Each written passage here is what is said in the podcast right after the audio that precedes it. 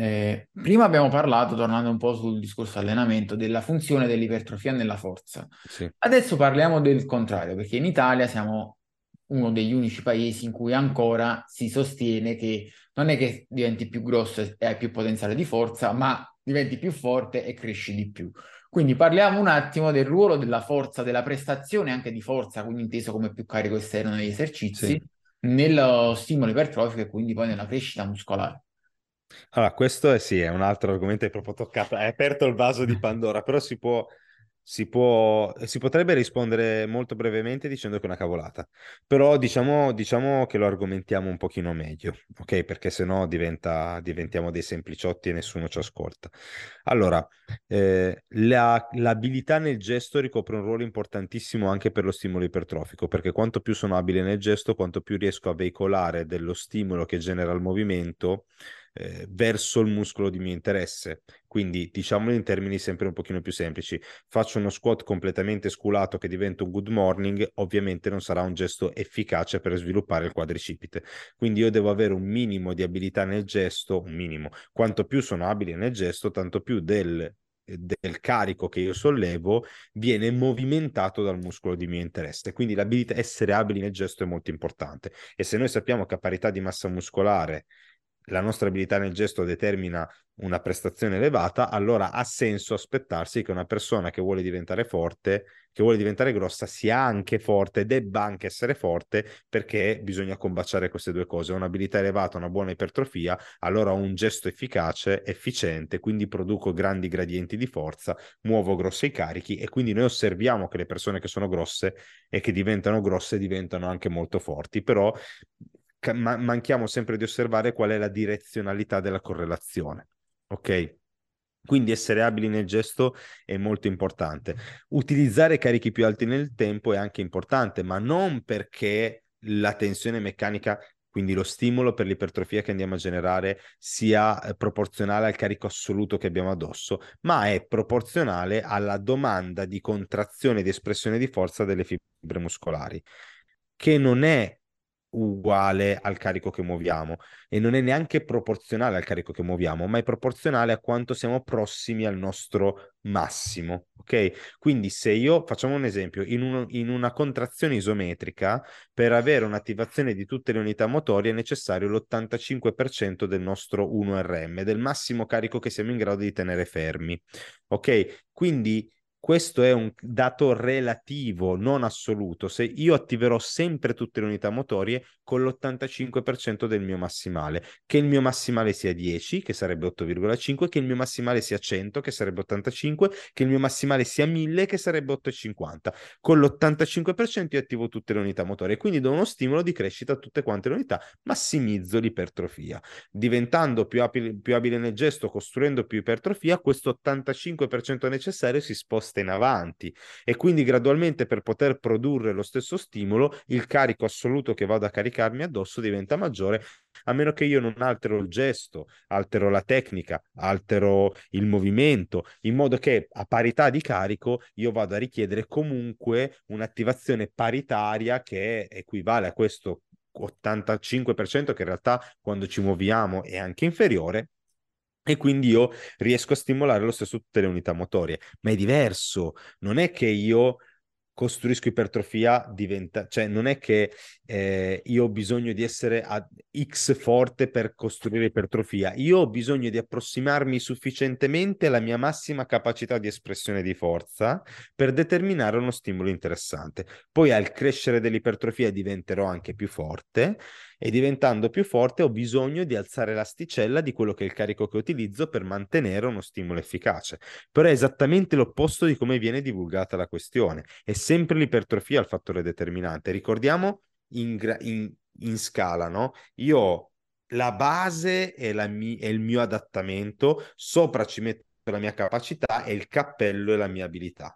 Ok? Quindi la mia abilità è il, lo squat la mia capacità è la forza muscolare, il mio adattamento, uno dei miei adattamenti è l'ipertrofia, però è l'adattamento dominante.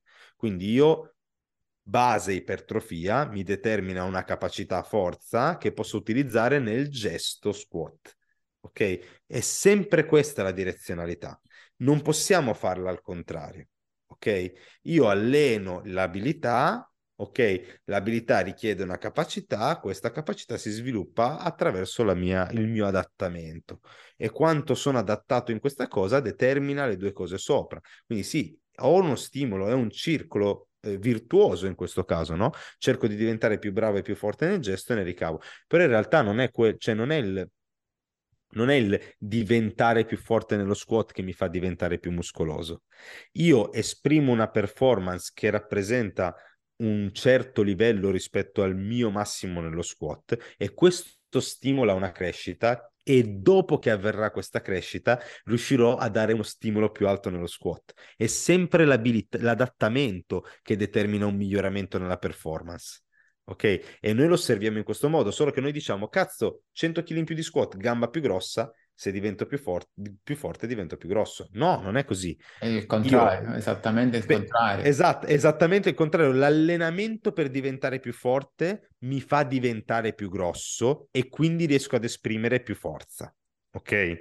È, è, è il contrario, è, il des- è l'essere grosso che ti ha fatto diventare più forte, quindi non esiste il contrario. E prima hai toccato esiste... il punto proprio importante che era quello quando hai detto che la, l'aumento del carico deve essere un'esigenza a parità di skill, quindi di attivazione, quindi di forza muscolare espressa, perché un concetto che viene spesso frainteso è faccio di tutto il possibile per avere più carico sul bilanciere, quindi cambio la tecnica, utilizzo un setup, una tecnica che meccanicamente mi fornisce un migliore leve, mi fornisce una migliore meccanica per alzare più peso, quindi più carico esterno, quindi crescerò di più. No, in realtà crescerai probabilmente di meno perché hai impostato il gesto per aumentare il carico esterno, perché hai diminuito la richiesta di espressione di forza muscolare. E certo. quindi la forza che devi esprimere e l'adattamento quindi richiesto per esprimere questa forza sarà inferiore.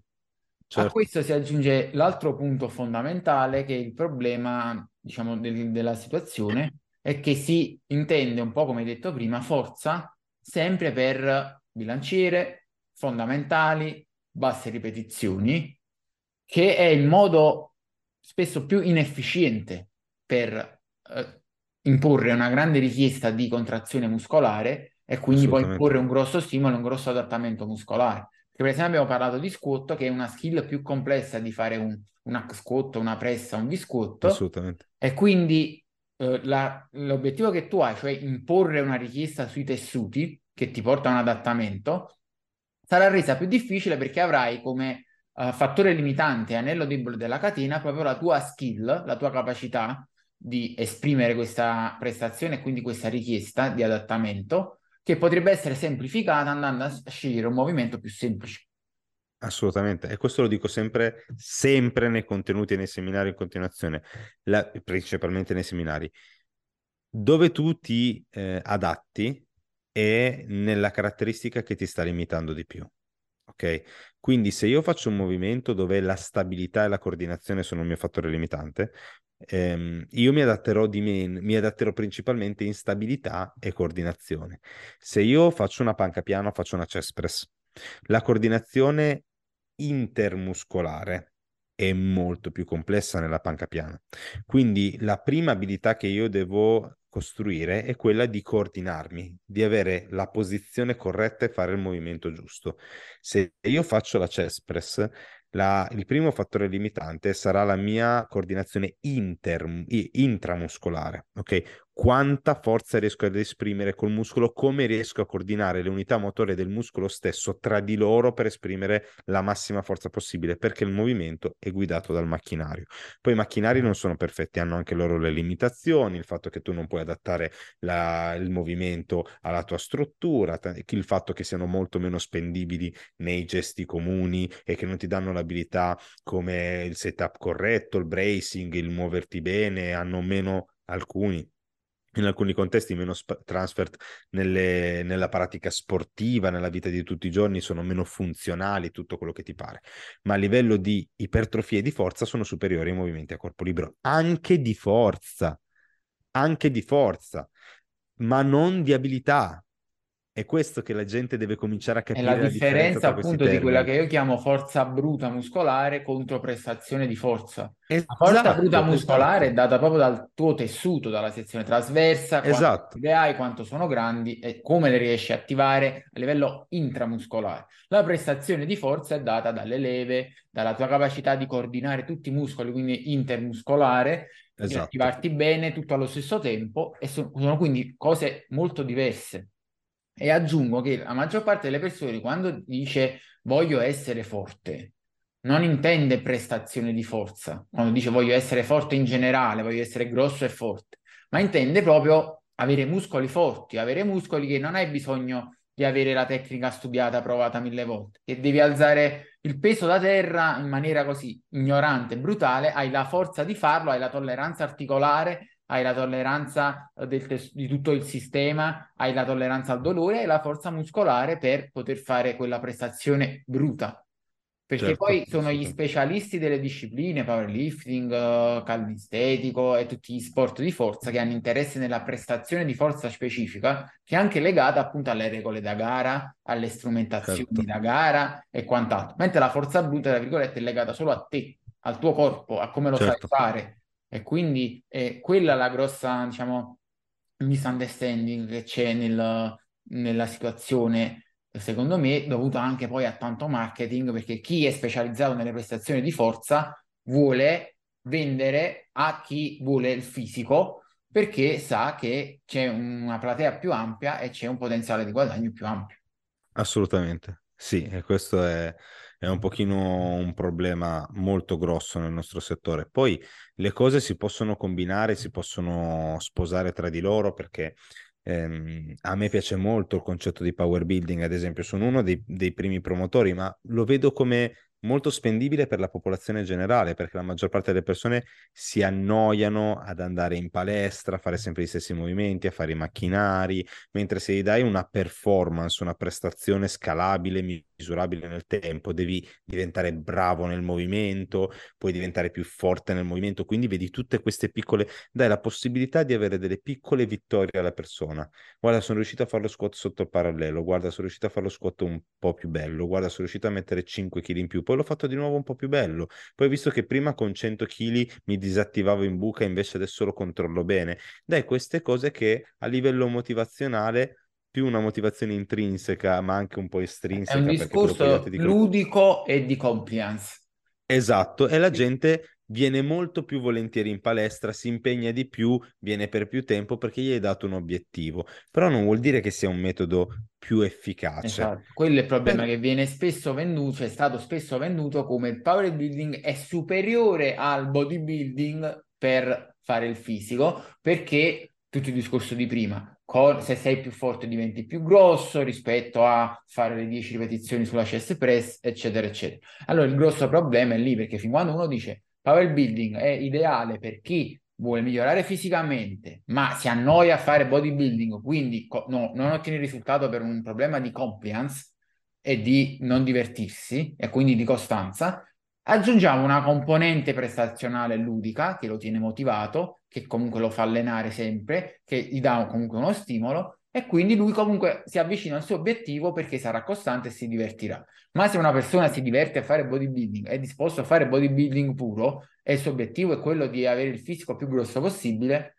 il bodybuilding puro sarà sempre la strada più diretta e più efficiente per il suo obiettivo. Assolutamente, assolutamente, su questo sono perfettamente d'accordo.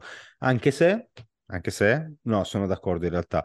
Ehm, avere degli strumenti per misurare la forza può essere un buon parametro per valutare i progressi in ipertrofia. Però questo tu lo puoi misurare anche con i macchinari, con la differenza che eh, spesso alcuni macchinari non si sposano bene a progressioni lineari del carico, a tenere traccia del carico nel tempo, perché magari ci sono più dissipazioni, poi magari non usi sempre lo stesso macchinario, poi magari non usi sempre gli stessi dischi perché non sono calibrati, non sono precisi, tutto quanto, però io in alcune persone, tipo la mia ragazza che si sta allenando di là adesso, che fa bodybuilding, non è interessata al powerlifting e si diverte però a farli, perché se no non ci sono stati periodi in cui non le abbiamo proprio fatte le alzate del powerlifting, però le piace molto la panca, c'è una panca molto stabile, si diverte a fare lo squat, lo stacco lo fa perché lo deve fare, cioè nel senso non lo fa perché lo utilizziamo come, come strumento per valutare la forza nel, nell'estensione dell'anca, noi abbiamo questi tre movimenti, li fa in monofrequenza, non ci fa tanto volume, dedica la maggior parte del suo lavoro, lavoro e, e volume negli esercizi che invece sono più efficienti per lo sviluppo dell'ipertrofia, teniamo questi qua per la prestazione semplicemente perché sono A divertenti e B mi servono mi serve quella minima dose di volume necessaria a mantenere la, l'abilità e la capacità nel gesto per osservare se il resto del lavoro è efficace. Possiamo dico... dire per quello che hai detto, infatti, sì. che praticamente con i, soprattutto con i fondamentali, comunque gli esercizi magari più complessi, sì. col focus su prestazione carico esterno, si dimostra la forza. Esatto. Sì, con esatto. magari le, gli esercizi più semplici, le macchine, si costruisce la forza. Esatto, e ti possono dare anche un'ottica molto interessante sul qual è il gruppo muscolare debole, perché tu osservi in questi movimenti multiarticolari, magari nei momenti quando la persona si approssima al cedimento oppure quando cede proprio, vedi dei compensi tecnici, de- dei compensi esecutivi, attenzione non tecnici, perché se fino a un certo carico me lo fai bene, il carico dopo non lo fai più bene, molto probabilmente la, de- la determinante, la discriminante è il fatto che uno dei gruppi muscolari non è sufficientemente forte. Allora fai un'analisi biomeccanica del gesto parolone per dire ti guardo e cerco di capire qual è il muscolo debole e io riesco a vedere qual è la tua debolezza locale. Se io riesco con il lavoro accessorio verso indirizzato a quel gruppo muscolare lì a non osservare più il problema oppure spostarlo più in alto, so che quel gruppo muscolare è migliorato ed è cresciuto. Esatto. Per esempio, io... sicuramente ti sarà capitato di vedere persone che sculavano di più gli squat che, fa- che rafforzando i quadricipiti con leg extension, leg press e non con lo squat hanno avuto uno squat più verticale, più di quadricipite. Tutta la vita, tutta la vita, tutta la vita. Questa è...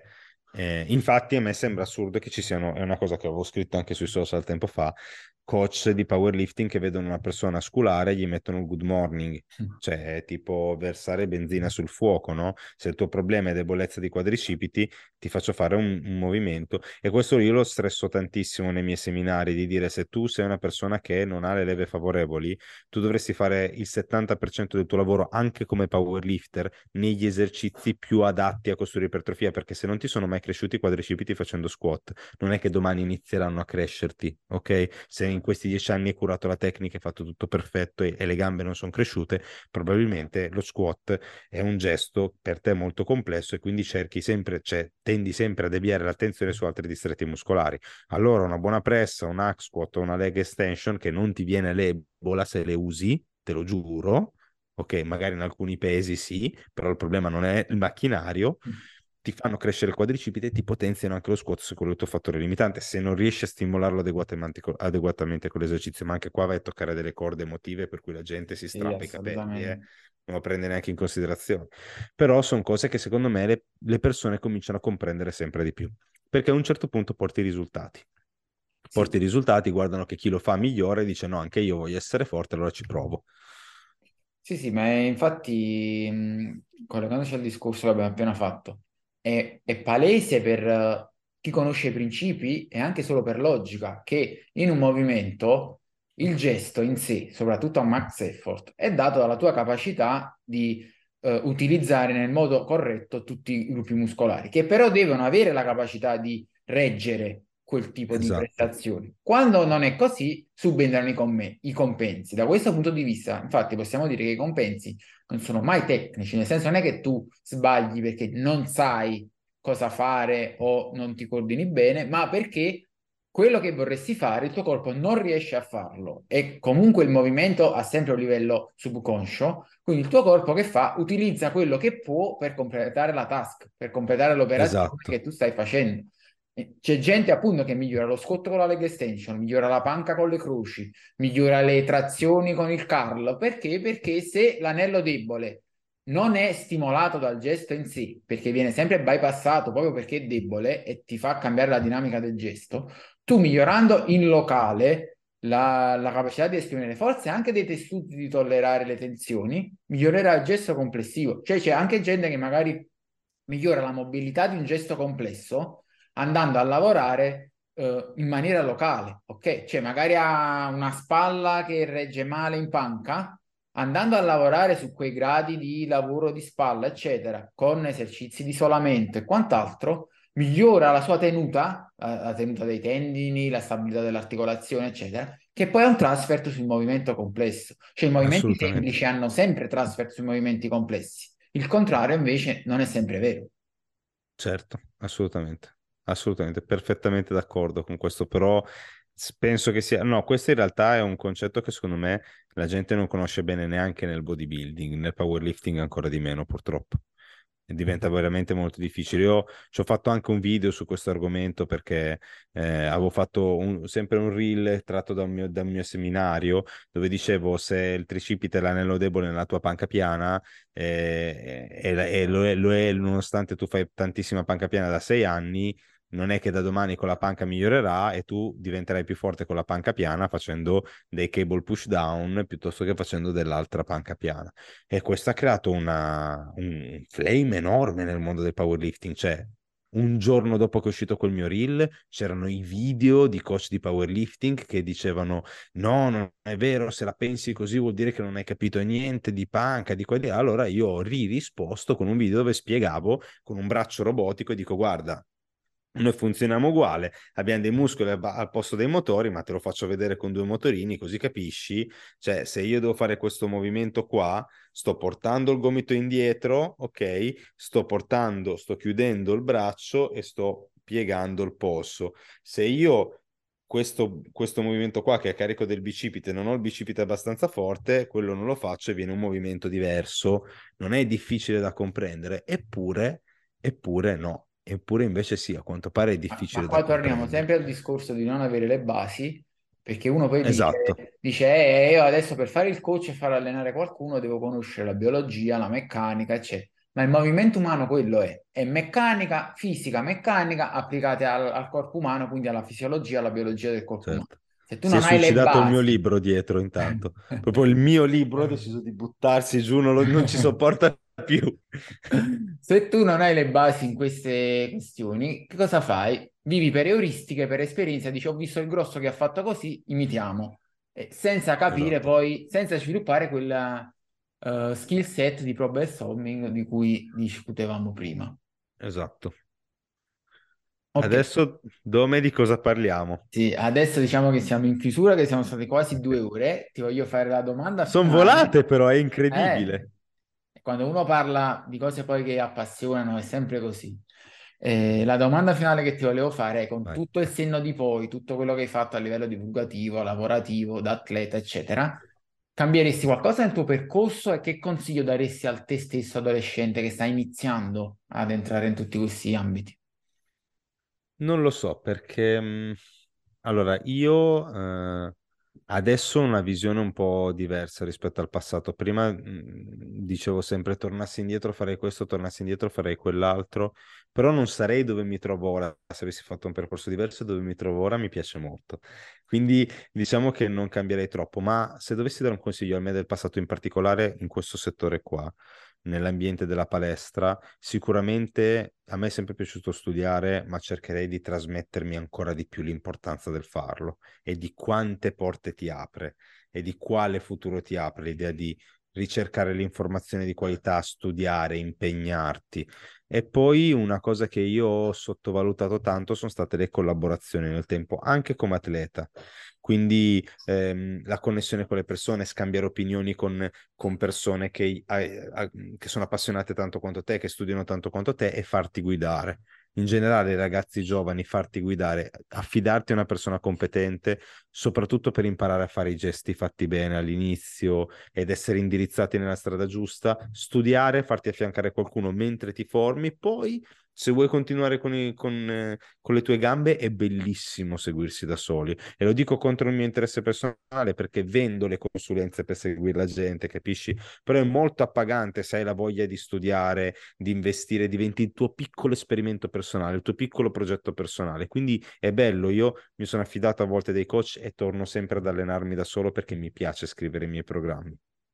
Però non sottovalutare assolutamente quanto lo studio e quanto la passione faccia una differenza. Ci sono state delle volte che sono stato demotivato e dire cacchio, però studio così tanto, però arriva, arriva. Cioè comincio a vedere come unire i tasselli e come sfruttare veramente la, le cose adesso, ma studio da quando avevo 14 anni, quindi vado per i 20 anni in cui studio questa materia, ok? Non con il livello di dettaglio di adesso, tornassi indietro studierei prima meglio le basi, perché magari sono, ho iniziato con il, pro, con il libro del tizio che spiegava come si faceva il mm. bodybuilding, oppure il libro del tizio che spiegava come si faceva powerlifting, magari partire dal libro di fisiologia poteva essere, poteva darmi il lessico per comprendere meglio quello che sarebbe venuto dopo.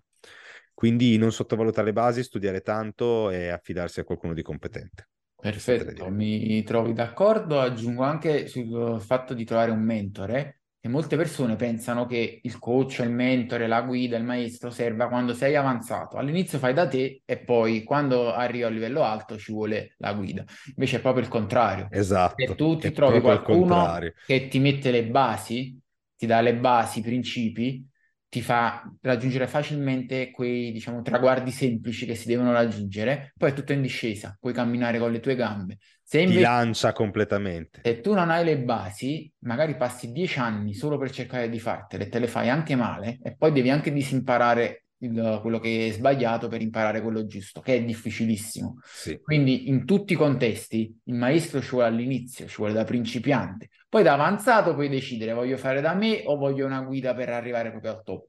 Ma diciamo quello che non è negoziabile è la guida iniziale l'impostazione iniziale nell'allenamento, ma come in tutto. Eh, che ad oggi, poiché sui social ci sono infiniti contenuti gratuiti anche di estrema qualità, la si pensa spesso al contrario, dice beh io inizio a costo zero con tutti i contenuti online eccetera, poi quando raggiungo un alto livello cerco qualcuno. È molto meglio fare il contrario, ancora di più nell'era dei contenuti, perché un buon mentore ti può dire guarda queste sono cazzate, queste sono cose giuste, è meglio che ti informi su queste fonti qui sono affidabili, queste no, queste non hai ancora le basi per capirle. E quindi assolutamente d'accordissimo col discorso del, del mentore che hai fatto e aggiungo anche il fatto che hai detto non cambierei nulla uh, probabilmente perché sennò non sarei qui, che è vero, perché alla fine noi siamo il frutto di tutte le nostre esperienze quindi dall'ambiente, dalle esperienze sulla base della nostra genetica. Se noi cambiamo le esperienze per magari togliere quelle negative, la sofferenza, eccetera, diventiamo anche persone diverse. E quindi esatto. se poi ci piace dove siamo arrivati, dobbiamo essere grati a tutto quello che ci è stato dietro, anche se sono stati magari momenti negativi, esperienze negative. Esatto. Abbiamo fatto una filosofia e psicologia in questo, in questo podcast, fantastico. Ti trovi d'accordo al 100%. Quello... Guarda, siamo d'accordo su tutto. non, non, è sempre così, quindi è molto buono. Però diciamo che è una cosa da far notare che tu dici se persone che comunque hanno un background un po' diverso perché tu sei sì. molto più powerlifting, eccetera, certo, agonisti rispetto a me che sono più bodybuilding, più general population, non agonisti, eccetera, che però hanno una passione per lo studio in comune, hanno studiato le basi e allo stesso modo cercano di ragionare criticamente allo stesso modo, si trovano poi d'accordo bene o male su tutto, è indice di qualcosa perché Comunque certo. noi abbiamo parlato di fatti, cioè non è che abbiamo parlato di questa è la mia idea, a me piace così, a me piace la pasta, a te piace il riso, a te piace la pizza. No, abbiamo parlato di cose che sono fatti oggettivi. Certo. E, se e quando... la pizza piace a tutti, oggettivo, vorrei, vorrei mettere un attimo un. Perché quando si sviluppano quelle situazioni per cui su fatti oggettivi o comunque largamente, quasi completamente oggettivi, ci sono posizioni opposte e si creano flame, dissing, eccetera, cioè non ci sono cazzi. Qualcuno ha studiato e ha capito, qualcuno non ha studiato e non ha le basi, perché se stai parlando di fatti e di basi e non, non si è d'accordo, non è impossibile che ci sia una questione personale. Qualcuno ha capito, qualcuno non ha le basi. È sempre così, esatto. voglio dire. Cioè, come il discorso che abbiamo detto delle leve, dello scotto, della sculata, è fisica pura, è pura fisica. Certo. Tu capisci come funziona il centro di massa, capisci che cambiare del carico cambia la dinamica. Certo. Se questioni questa cosa, semplicemente non conosci il centro di massa e non conosci come influenza la dinamica e quindi inventi esatto. perché l'amico tuo l'hai visto fare in un certo modo. Questo. Esatto, ed è, ed è la, la, diciamo, il flagello del nostro settore, purtroppo esatto. questa cosa. Perfetto, uh, per oggi chiudiamo qui che siamo stati un paio d'ore veramente belle. Ti ringrazio ancora per la disponibilità. Grazie a te tantissimo, è stata una chiacchierata bellissima. Ringrazio tutti quelli che ci hanno ascoltato e alla prossima. Ciao a tutti. Ciao ragazzi.